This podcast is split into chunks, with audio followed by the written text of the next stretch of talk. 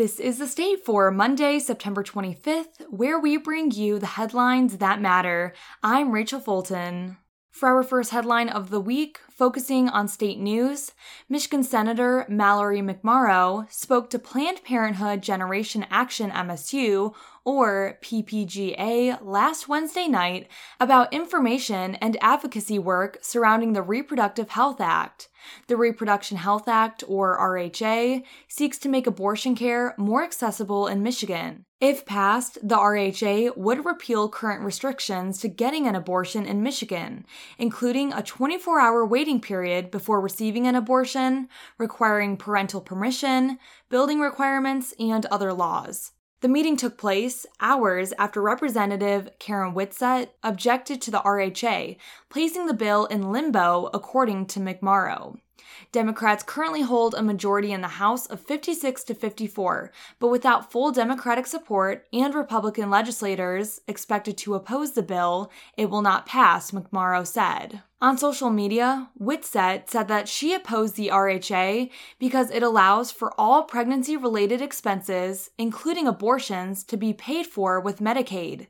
In a post on Instagram, she said that taxpayer dollars should be spent on the elderly instead of abortions.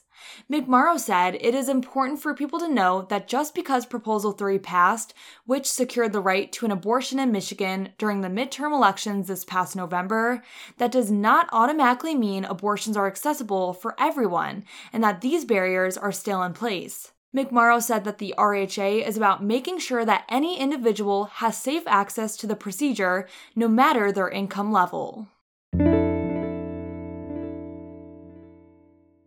For our second headline, focusing on environmental news, Michigan state legislators unveiled new policy goals towards clean energy and environmental protection during Governor Gretchen Whitmer's What's Next address last month. During the What's Next address, Whitmer and fellow state Democrats announced policy goals towards a 100% clean energy standard, improving energy efficiency, as well as encouraging new energy infrastructure projects through the Michigan Public Service Commission. These policies are announced under the Michigan Healthy Climate Plan, released in April of 2022, and aim to display new legislation before the fall session resumes. Whitmer seeks to reject zero sum thinking, in which one person's gain is another person's loss in environmental growth. In modernizing Michigan's energy grid and environmental protections, Whitmer claims the state protecting the environment does not have to come at the cost of economic growth, affirming we can protect our natural resources and produce more affordable, reliable, and cleaner energy. For our final headline, focusing on student life, after an incident where racial slurs were posted outside the Student Services Building on June 8th of this year, the Michigan State University Black Students Alliance, or BSA, released a statement calling for support and accountability from the university.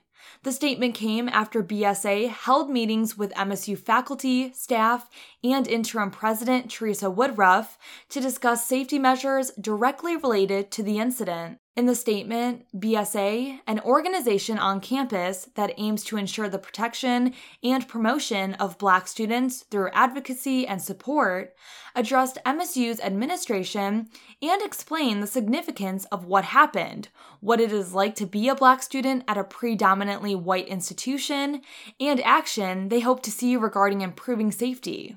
For the future, BSA has a few actions they believe need to be taken soon in order to maintain accountability and safety around campus. BSA plans to have regular meetings with MSU Vice President for Public Safety and Chief of Police, Marlon Lynch, to talk about safety around campus and the camera process, while also holding a relationship with the MSU community about incidents like this one. And before we end our episode, today's weather forecast is predicting cloudy with a high of 69 and a low of 58. Thank you for joining us for The State, produced by the State News and Impact 89 FM. You can find us online at statenews.com and impact89fm.org. And we'll be back tomorrow with more.